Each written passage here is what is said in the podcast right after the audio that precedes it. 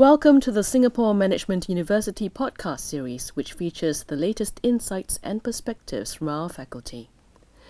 Located at the School of Information Systems at SMU, the SMU-TCS iCity Lab is a joint initiative between SMU and Tata Consultancy Services. The partnership combines Tata's industry-leading IT services expertise and culture of innovation with SMU's globally recognized excellence in research and education in social sciences, management, analytics, and computing. Faculty members and researchers from the School of Information Systems and Tata Consultancy Services are actively engaged in collaborative projects to enhance the governance experience for city administrators and living experience for citizens in Asia and worldwide. The team works closely with the public and private sector organizations, as well as with universities and research institutes around the world. In this podcast, Associate Professor Tan Hwee Pink, who is the Academic Director of the SMU-TCS iCity Lab, shares his vision for the lab, the current projects and future plans. Professor, you were appointed the Academic Director of the SMU-TCS iCity Lab in March 2015. Can you share with us your vision for the lab? So the SMU-TCS iCity Lab was set up in August 2011, and it was called the Intelligent City Lab.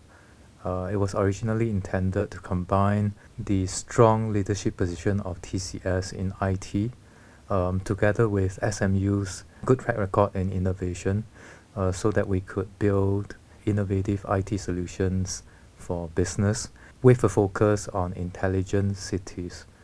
Since I joined the lab in March this year, I have expanded the scope, or rather you can say that it's a stronger focus of the lab on, apart from being intelligent, also to focus on the inclusive aspects of the lab, meaning we want to develop and build intelligent solutions based on IT, and also combining that with SMU's strong multidisciplinary research to build a more inclusive society.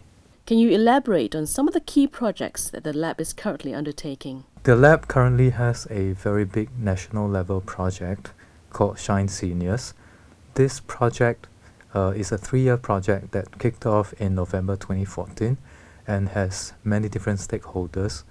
This project falls under the National Research Foundation, under the Land and Livability National Innovation Challenge grant call. Essentially, we are looking at integrating Internet of Things solutions with social behavioral research so as to build an end-to-end community care platform that can truly enable aging in place in Singapore.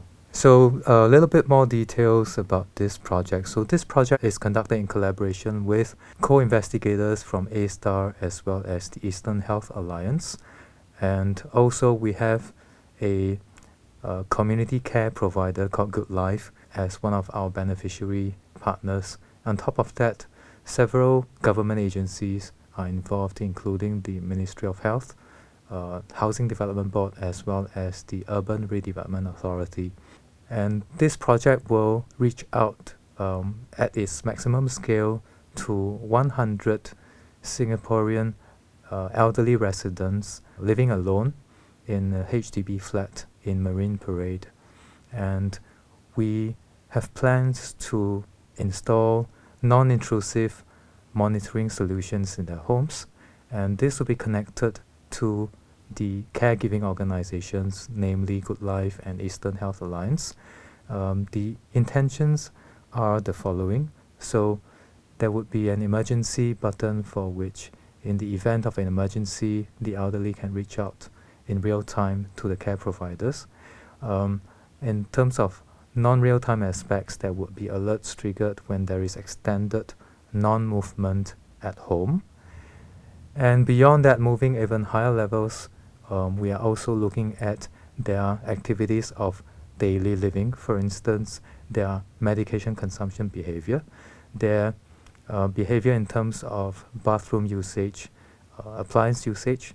By studying this behavior over time, we could detect potentially anomalies in that behavior, which could be used as trigger points for intervention by the care providers. My own plans is to consolidate our efforts to target beyond just the elderly population, but elderly people who are living alone, as this number is set to increase significantly over the next 15 years, and they form a very vulnerable group in our society.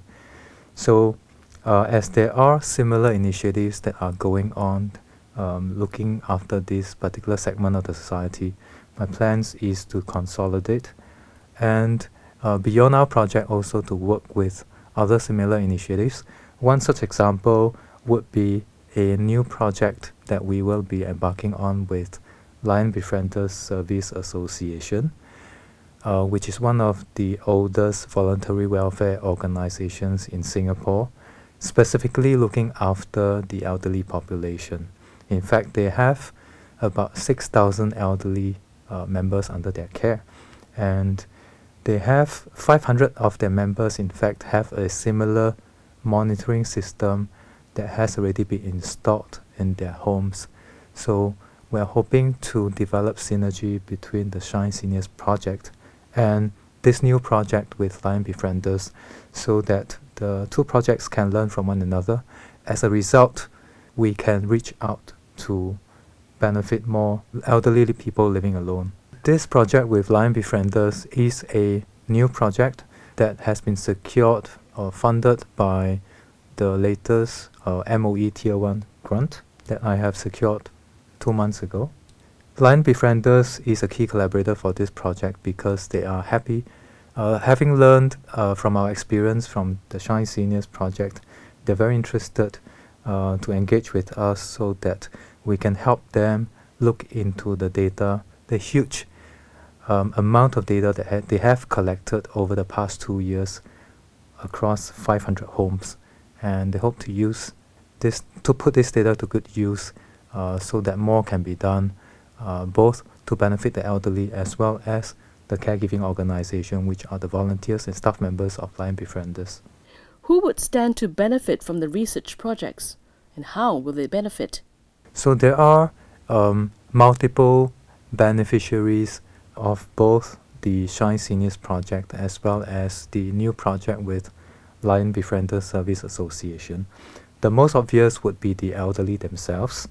So with such a system in place, they can actually get more personalized care when they need it and care when it is most important for them.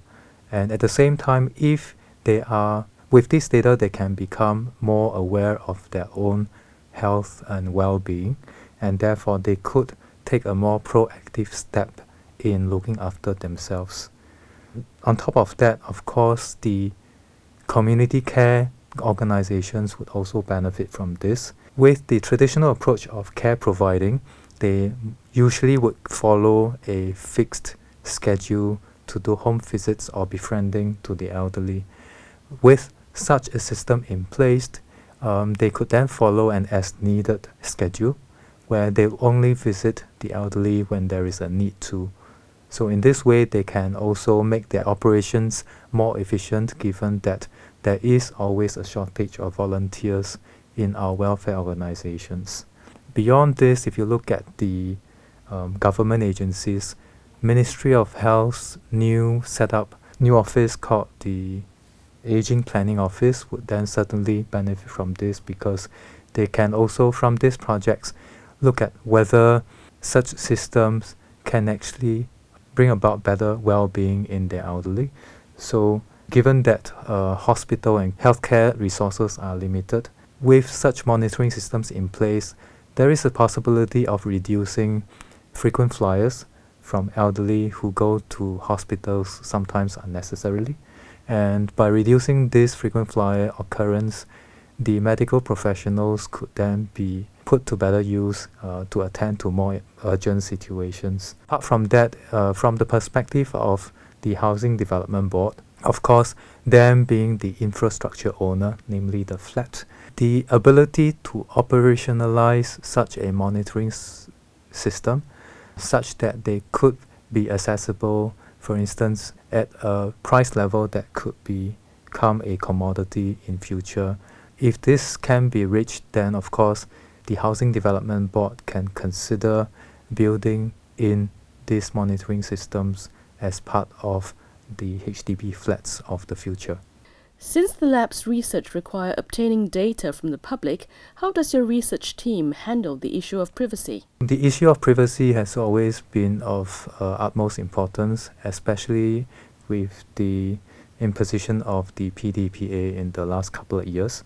So with all our elderly participants, we require that they sign a consent form to participate in the project, and beyond that, to allow the project teams and the collaborators access to the data that is collected from the monitoring system. On the researcher side, of course, we will take caution to make sure that when we present results from our study, be it in the form of PowerPoint presentations or publications, we will make sure that the individual's identity is coded so that whatever information is available in the public cannot be personally identifiable to a specific elderly individual. Thank you, Professor. Thank you.